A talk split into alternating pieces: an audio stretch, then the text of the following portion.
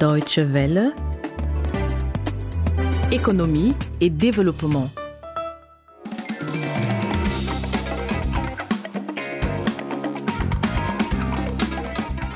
Savez-vous où a été produit le lait que vous consommez Une campagne a été lancée dans plusieurs pays africains pour promouvoir le lait local et donc les emplois locaux.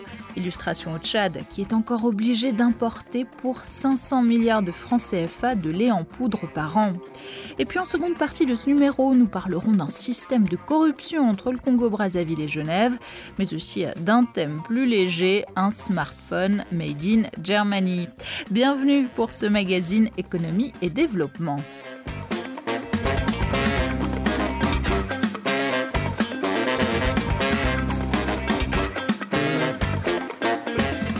Que ce soit en Mauritanie, au Burkina Faso, au Mali, au Niger, au Sénégal ou au Tchad, des ONG, des organisations paysannes ou des industriels ont lancé une campagne de défense et de promotion du lait local.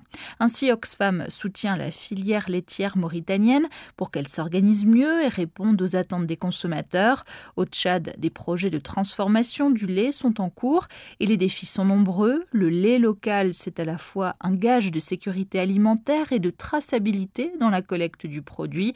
Notre correspondant à Jamena, Blaise Dariuston, est allé à la rencontre des vendeuses de lait. Nous sommes au quartier Toukra, à la sortie sud de la ville de N'Djamena, aux abords de cette principale avenue reliant la capitale tchadienne au sud du pays. Femmes et jeunes filles nomades venues des différents campements d'éleveurs situés aux alentours de la capitale tchadienne avec des bidons et gourdes en main sont installées pour vendre du lait local extrait des vaches et des chamelles. Chacune attend impatiemment le moindre geste d'un éventuel usager client pour accourir vers lui. Moussa Mamat, un voyageur en partance pour le sud, s'est arrêté pour s'en procurer 5 litres du lait de vache caillée à raison de 3000 francs CFA, soit l'équivalent de 5 euros. Vous savez, je préfère le lait local car il est vendu moins cher. J'achète ce lait pour ma famille. Nous pouvons utiliser cela pendant au moins un mois pour préparer la bouillie et autres. Vous voyez, le prix de ces 5 litres équivaut au prix d'une boîte de lait industriel qui ne peut pas être consommée sur une période d'un mois pour une famille de 8 personnes comme la mienne. Outre les voyageurs, certains détenteurs des alimentations et boutiques viennent s'approvisionner également de ce lait, à l'exemple de Atidjani Nouren. Je viens au moins deux fois par mois acheter ce lait pour la fabrication des yaourts que je vends dans ma boutique.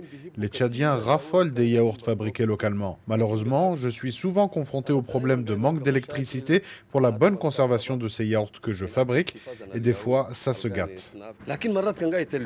Grâce à ce commerce du lait local, la plupart des éleveurs nomades parviennent à subvenir à leurs besoins. Mariam Yacoub, âgée de 30 ans révolue, exerce cette activité depuis son plus jeune âge. Elle totalise à ce jour 12 ans dans ce métier. J'ai commencé par vendre le lait à l'âge de 18 ans. C'est mon mari qui m'a appris à exercer ce commerce. Et c'est à travers ce commerce que nous parvenons à subvenir à nos besoins. Je ne connais pas une autre activité dans ma vie. Seulement pendant les saisons de pluie comme celle-là, nous rencontrons beaucoup de difficultés au sud. Abderrahim Ami, éleveur et producteur du lait, partage lui aussi ces difficultés que rencontrent les éleveurs nomades en cette saison des pluies. C'est vrai que nous avons beaucoup de difficultés pendant la saison des pluies. Souvent, à défaut de transport et à cause des routes impraticables, on n'arrive pas à écouler le lait que nous produisons sur le marché. Et faute de moyens de conservation, on jette souvent des quantités malheureusement importantes de lait dans la brousse.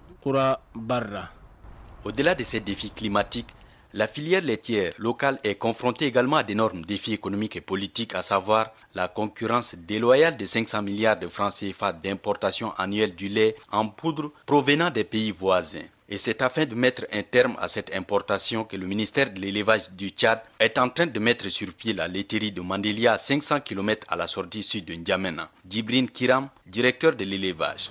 Dans le cadre du plan national de développement de l'élevage, il était prévu donc un certain nombre d'ouvrages, notamment des usines pour le lait. L'exemple le plus frappant, c'est la laiterie de Mandalia qu'on est en train de mettre en place. Elle est construite autour de 42%. Et à la longue, cet ouvrage va au maximum produire 62 500 litres de lait jour en termes de fromage, de yaourt et autres produits laitiers. Ça permet à nos éleveurs, nos femmes qui vendent de lait, de venir directement donner du lait dans ce centre de collecte. Ça veut dire qu'il y aura une plus-value au niveau des gens qui produisent le lait tout autour de N'Djamena. Il y a aussi une vingtaine de projets sur la transformation du lait en cours, dont le projet de la production et de la transformation du lait de chamel, très prisé par les N'Djamenois. Selon le dernier recensement de l'élevage, le Tchad occupe le cinquième rang en termes du nombre de bétail et cinquième en termes de la production du lait malgré que la vulgarisation et l'industrialisation du secteur restent un véritable défi. Blaise Darius Stone, pour la le lait est un sujet qui préoccupe d'autres pays africains. Ainsi, en Somalie aussi, des tonnes de lait en poudre sont importées chaque année. Alors, pour tenter de renverser la tendance, Abdulkadir Mohamed Salad a ouvert l'an dernier une laiterie dans le sud de Mogadiscio. Il a passé la plupart de sa vie réfugié en Angleterre où il a travaillé dans une laiterie. De retour dans son pays, il a ouvert son entreprise grâce à la coopération américaine.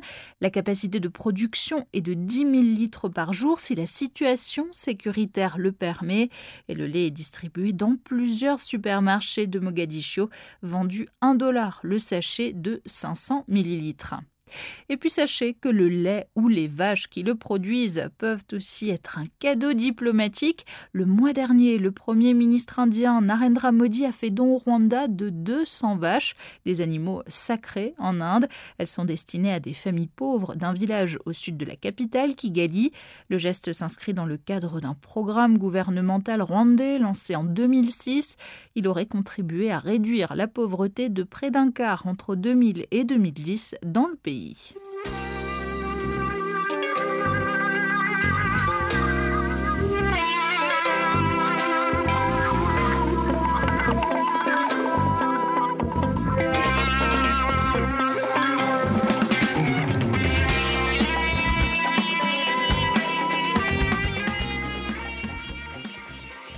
La justice suisse s'intéresse à un système de corruption entre Genève et des pays africains, selon le journal Le Temps.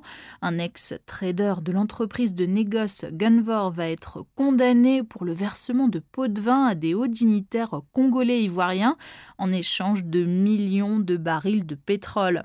L'enquête menée depuis sept ans implique notamment des proches du président congolais, Denis Sassou Nguesso. Le ministère public de la Confédération helvétique dénonce aussi l'atmosphère laxiste qui chez Gunvor. La société reconnaît que ses contrôles anticorruption étaient insuffisants à l'époque des faits, mais Gunvor n'est plus la société qu'elle était il y a dix ans, selon son porte-parole. L'ONG suisse Public Eye dénonce régulièrement l'opacité du secteur pétrolier congolais.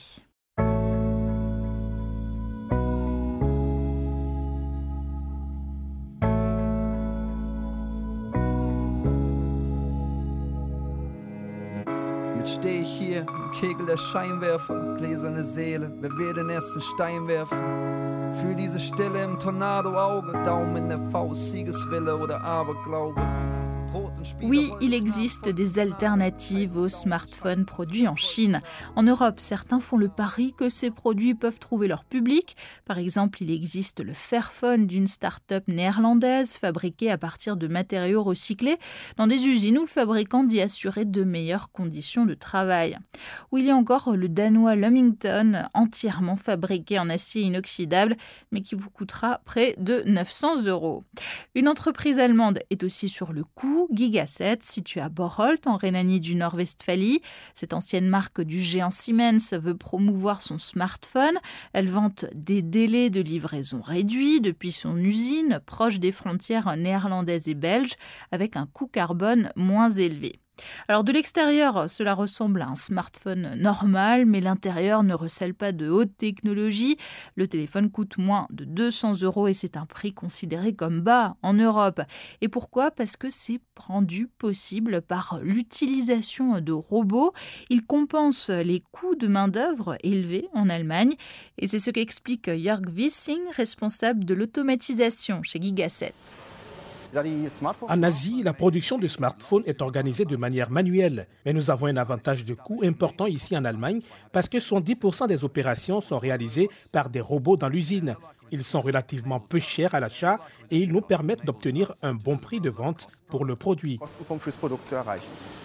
Jusqu'à présent, il n'y a qu'une seule ligne de production. Jusqu'à 6000 smartphones peuvent être produits ici par semaine.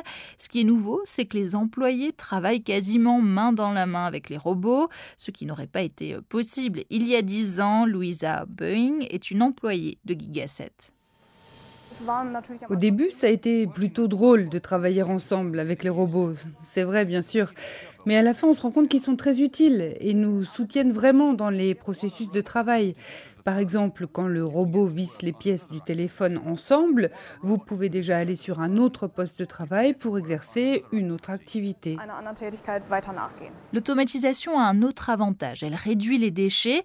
L'entreprise possède également un site de production en Asie où environ 10% des éléments de la chaîne de production ont des défauts. En Allemagne, le taux n'est que de 2%, assure le PDG Klaus Wessing. Notre priorité est que l'objet soit de qualité et bien sûr que les délais de livraison soient respectés. Lorsque vous commandez aujourd'hui un smartphone en Asie, il va mettre entre 4 et 6 mois pour venir. Et nous voulons réduire ce délai à moins de 4 semaines. C'est pourquoi l'accessibilité sur le marché est le grand défi pour nous. L'usine de Borolt veut donc marquer des points face à l'Asie à la Chine en particulier, considérée comme l'usine du monde, et cela passe par des réponses personnalisées aux demandes spéciales des clients. C'est ce que nous dit Jörg Wissing. Cela va de l'extension de la mémoire à des logiciels spécialisés ou d'autres produits tels que les haut-parleurs Bluetooth mais aussi l'aspect du produit comme la couleur ou une gravure au laser au dos du téléphone. Grâce à nous, le client peut avoir son nom gravé au laser sur l'appareil. Gigaset produit pour l'instant un seul téléphone mobile d'entrée de gamme, mais l'entreprise souhaiterait élargir sa production de smartphones fabriqués en Allemagne. Merci à Stefan Schlecker pour les sons.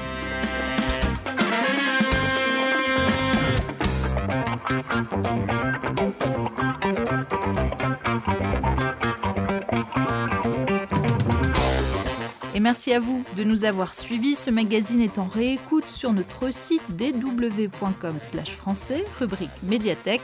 C'était Claire-Marie Costman au micro. Au revoir et à la semaine prochaine.